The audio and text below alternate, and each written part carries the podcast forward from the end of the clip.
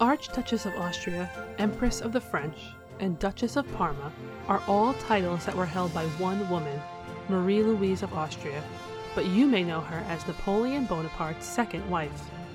This episode of Footnoting History tells her story.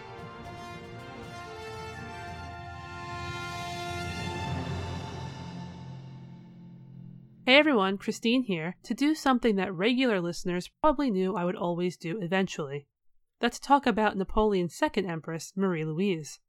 Although most of my attention regarding the Bonaparte world has gone to his first wife, Josephine, I felt it was time to talk about his lesser discussed empress.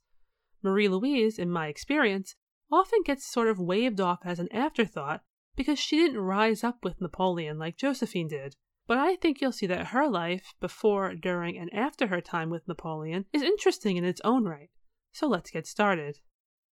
The woman we know as Marie Louise of Austria was born on December 12, 1791, in Vienna, though she was known simply as Louise by her closest family and associates. She was the oldest daughter of Archduke Francis of Austria and his second wife, Marie Therese. The Europe of Marie Louise's childhood was going through an unsettled period that would last for the majority of her life, though what regions were unsettled and the people who caused the unsettling would change over time. Two significant events occurred that changed the makeup of the continent while she was still a toddler. One was that her grandfather, Holy Roman Emperor Leopold II, passed away. This caused her father to move up in the world as Holy Roman Emperor Francis II and therefore it raised her own status.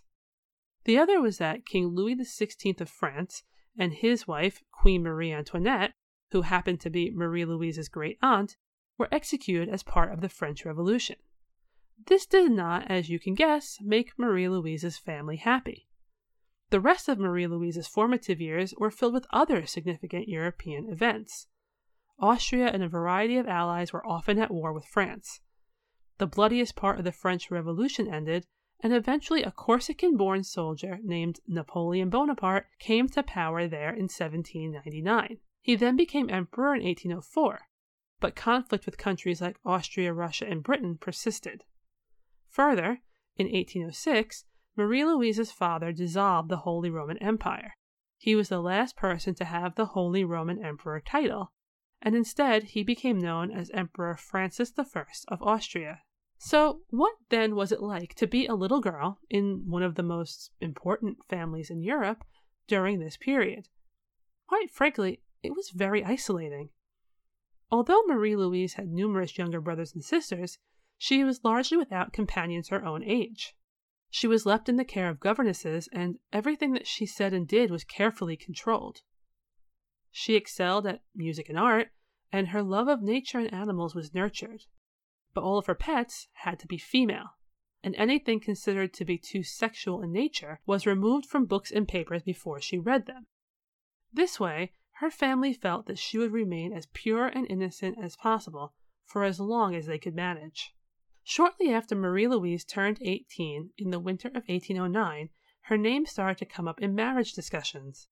If you've listened to my episodes about Josephine, which will be linked to this blog post on footnotinghistory.com, you know that by the end of 1809, Napoleon Bonaparte was very concerned with his legacy.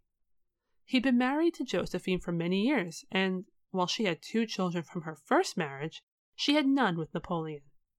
When he started to have children with his mistresses, he knew it was time to have a child of his own and that that would not happen with Josephine.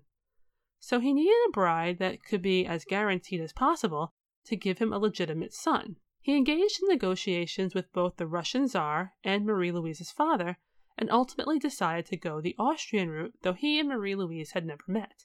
By choosing her, Napoleon hoped that he would get both a son and perhaps an ally who used to be an enemy in Austria.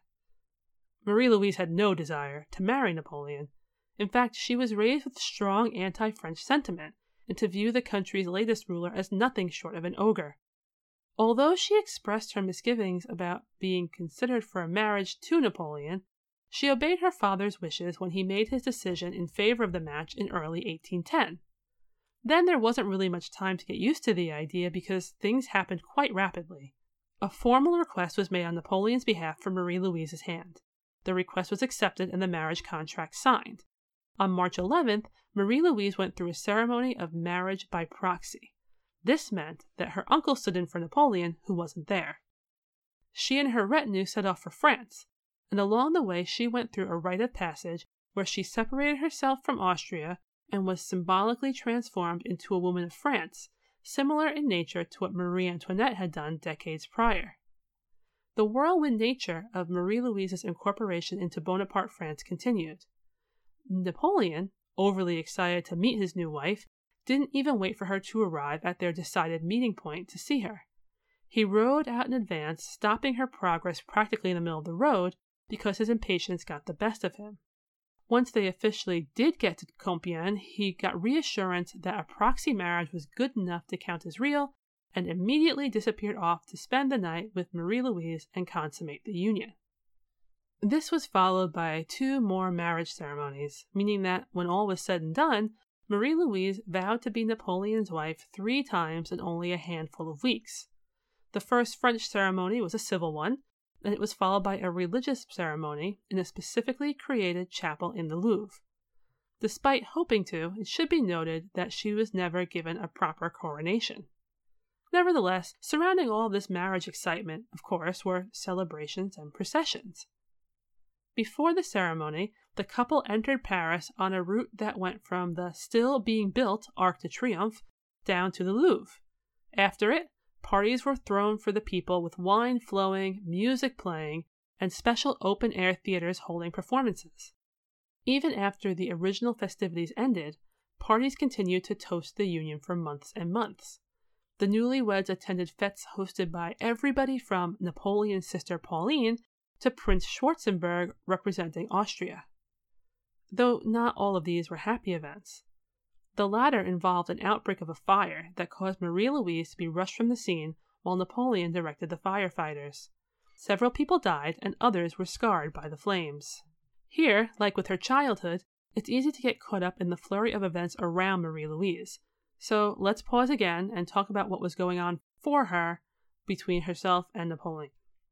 According to Napoleon's stepdaughter Hortense, in the lead up to his meeting his new empress, Napoleon was eager to hear good things about her appearance, but could not get confirmation that she was pretty. She was tall, with a decent complexion, and considered to be of average appearance, at least facially. But as far as Napoleon was concerned, it was actually more important that she was going to be fertile, because women in her family were known to have a lot of children, so it seemed that she could too. I know it sounds rather coarse to say that, but it was genuinely Napoleon's biggest priority. Although Marie Louise was raised to think of him as an enemy, she received a letter from Napoleon before they met that helped defrost her heart. It was kind and professed his desire to win her affection, which is something she liked hearing. Upon meeting Napoleon, she told him that his portrait did not do him justice.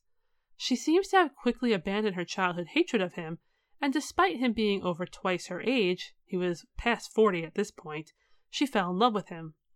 The two spent a lot of time together, so much so that historians have called Napoleon obsessed with Marie Louise to the point of neglecting his other duties. Personally, though, the attention that Napoleon and Marie Louise paid to one another paid off. In March of 1811, less than a year after they met, Marie Louise gave birth to their son, following a long, terrible labor, during which Napoleon told the medical professionals present to save the mother over the child. Luckily, all went off safely, and Napoleon got his much awaited legitimate son and heir. A 101 gun salute rang out to announce the birth of the baby, and he was given the name Napoleon Francis Joseph Charles, along with the hefty title of the King of Rome. Shortly after, Marie Louise wrote to her father, saying, quote, Even had I not loved him previously, nothing can stop me from loving him now. Domestic bliss, however, did not translate into universal adoration in France nor peace with other countries. From the start, there were those not thrilled with the union. You may remember from my episode about Napoleon and Josephine's divorce that 13 cardinals of the church chose not to attend the religious wedding because they believed the marriage was invalid since the Pope had not annulled Napoleon's marriage to Josephine. Also, while Josephine, whom Marie Louise never wanted to meet, had been pretty popular and known for her ability to charm and appear at ease in her position as Napoleon's consort, Marie Louise was an entirely different creature. Being Austrian, she reminded the French people of their executed queen Marie Antoinette, which was either good or bad depending on your political stance. Marie Louise's awkward, stilted way of holding herself was read as imperious, while her shyness was interpreted as being aloof. Napoleon's family, who really didn't like a lot of people, really didn't like Marie Louise and the high society stock that she came from. One term often used to describe her in modern historical works is haughty. Although Marie Louise and Napoleon didn't let any of this lukewarm reception stop them from having a good relationship, other forces outside of their marriage were moving in such a way that their time together wouldn't last all that long. Napoleon's control of his empire was cracking. The most superstitious of French people might have given a side eye to Marie Louise as a result. After all, Napoleon had been glorious and victorious while married to Josephine. Now he was scrambling to keep things together in an increasingly hostile Europe and losing major battles. Of course, Marie Louise was hardly on the battlefield with him, but that wouldn't stop people from making such an association. But the real trouble for Marie Louise's life as empress came in 1814. While Napoleon was off trying to save his empire against the Allied forces that included Austria despite the marriage alliance, Russia, and Britain, Marie Louise remained in Paris as the official regent with her son and members of the Bonaparte family. This whole time, by the way, she kept up positive relations with her father even though he was fighting against her husband. When Marie Louise learned that the Allies were approaching the city, she argued that it was important for her and her son to stay in Paris and keep people calm. However, there's no world where Napoleon wanted his wife and son to fall into enemy hands, so she was eventually forced to accept that she had to leave with his family. Soon after, she learned that the Allied forces had taken Paris and Napoleon had arrived too late to stop it. Marie Louise would never live in Paris nor see her husband again. While the Allies worked on Napoleon's abdication deal, Marie Louise's father, through various agents, eventually convinced his stressed and depressed daughter and her son to come see him, which they did at Rambouillet. Then Marie Louise and little Napoleon went on to Vienna where she was welcomed like a beloved long lost child. When Napoleon's abdication was complete, she was informed that the monarchy was being restored in France, that she was being given a new title, the Duchess of Parma, and that Napoleon was being sent to live in exile on the island of Elba. At this point, she very much wanted to go and join him there because he was her husband and she still loved him. But her father and his minister Metternich had other plans. And now, dear listeners, we enter my favorite part of Marie Louise's life story and actually why I wanted to cover her. When Marie Louise decided to go on a health holiday to recover from recent events and take the waters, she was provided an escort by the Austrian government. The man assigned to the task was an Austrian diplomat and soldier named Count Adam von Neipperg. Adam was born in 1775, making him about 16 years Marie Louise's senior. He had a distinguished career in the Austrian army, and many years before meeting Marie Louise, he lost an eye during an encounter with the French, so he always had that one eye covered. He had zero, and I mean zero love for the French, had worked as an ambassador for Austria, turning multiple people against Napoleon, and fought at famous battles like Leipzig, which Napoleon lost. Adam had a strong build and a short mustache and was very cultured with interests in music and poetry. He was currently married to an Italian countess with whom he had several children who had been born before they got married. Now, Adam's job was to be with Marie Louise all the time. He listened to her talk about Napoleon, who she was still writing to and assuring that she loved, and he got to know her. He was also slowly working his charm on her to try and dissuade her from her desire to go to Elba. By the time they returned to Vienna, they were lovers. This caused a significant shift in Marie Louise's determination to go to Elba. And by significant shift, I mean it completely evaporated and she had no desire to go anymore. Even her letter writing to Napoleon would eventually dry up. She was thrilled to have Adam with her all the time, and in order to make things appear on the up and up, he was designated as her chamberlain. When Napoleon returned to France and seized control again, Marie Louise opted to keep herself and her son away from him even though he asked her to come back. She had a lot to consider. As part of his first abdication, remember, she had been granted the title Duchess of Parma, which she didn't want to lose. She also had to think of her son's future, and of course her relationship with Adam. So Marie Louise and her son heard of Napoleon's defeat at Waterloo and exile to St. Helena in 1815 from a safe distance. That same year, Adam became a widower, and although Marie Louise remained married to her exiled husband, it did make their relationship easier. In 1816, Marie Louise was finally able to go to the Duchy of Parma and take over control. Her son remained in Vienna to be educated as a proper Austrian boy with hopefully no attachment to France, which was basically Napoleon's worst nightmare. For example, he was known as Franz because there's no way they were going to be calling him Napoleon or King of Rome. In Parma, Marie Louise was well liked by the people, and Adam remained by her side, taking care of most of the official business. Together, and later on in her life, she focused a lot on music. The duo proved incredibly capable at their jobs and settled into Parma nicely. They also had three children together a daughter born in 1817, a son born in 1819, and later a second daughter who died in infancy. The thing that blows my mind about all of this and why I find it so interesting is that no one back in Vienna knew about the children. Marie Louise and Adam knew how it would look that they kept having these children out of wedlock, so they kept it quiet.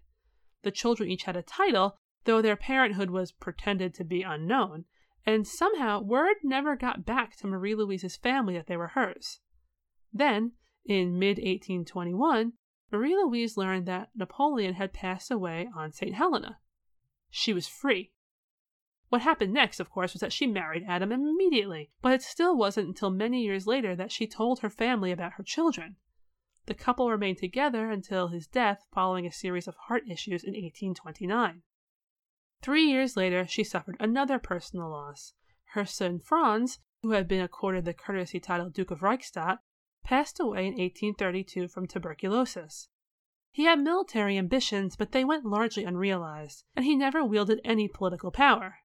He had spent almost his entire life at the Austrian court, well loved by his family, and his usually distant mother was with him when he passed. He was interred in the family crypt, though in 1940 his remains were moved from Austria to Paris by his father Napoleon through the order of Adolf Hitler. But this was to happen over a hundred years in the future. Meanwhile, trouble was going on in Parma. An insurrection, largely directed at Marie Louise's current first minister, occurred that required Austrian backing to be put down. But as she had her entire life, Marie Louise just plugged along. She married for the third time in February of 1834. This time it was to Count Charles Rene de Bombelles, who happened to be her newest chamberlain. Born at Versailles in the 1780s, he was the closest in age to Marie Louise of her three husbands. He was a good administrator and enjoyed things like the opera. This marriage she also didn't broadcast widely, preferring to keep it a secret from her family. The two had no children and seemed to have a pretty stable domestic life, they stayed together and took care of Parma until Marie Louise died on December 17, 1847, at the age of 56. Her death had been preceded by a period of rapidly deteriorating health where those who had known her in her younger years were moved to comment that she had aged poorly. Despite calls from the people of Parma to have her buried there, her body was returned to her family in Vienna. Marie Louise is one of those people whose life started off looking like it was going to be one very specific thing Napoleon's wife and Empress of the French but it ended up being something completely different. She started off as a girl viewed as easily malleable and innocent, who was commended to, by Napoleon for her honesty. As an adult, she had no problem hiding her relationships and much preferred a quiet domestic life far from the old, uncomfortable imperial spotlight. Her time as Duchess of Parma extended in person from 1816 to 1847. That's 31 years. Yet the reason most people know of her is because of her marriage to Napoleon, even though they only spent four years in each other's presence, and she was married two more times after that. So I guess what you could say is that Napoleon is really the footnote in her story. Thank you for joining me for this newest edition of my Revolutionary France series. For sources about Marie Louise and other episodes in this series, please visit footnotinghistory.com. While you're there, don't forget to sign up for our newsletter if you want our episodes delivered straight to your inbox the minute they're released. And don't forget, the best stories are always in the footnotes.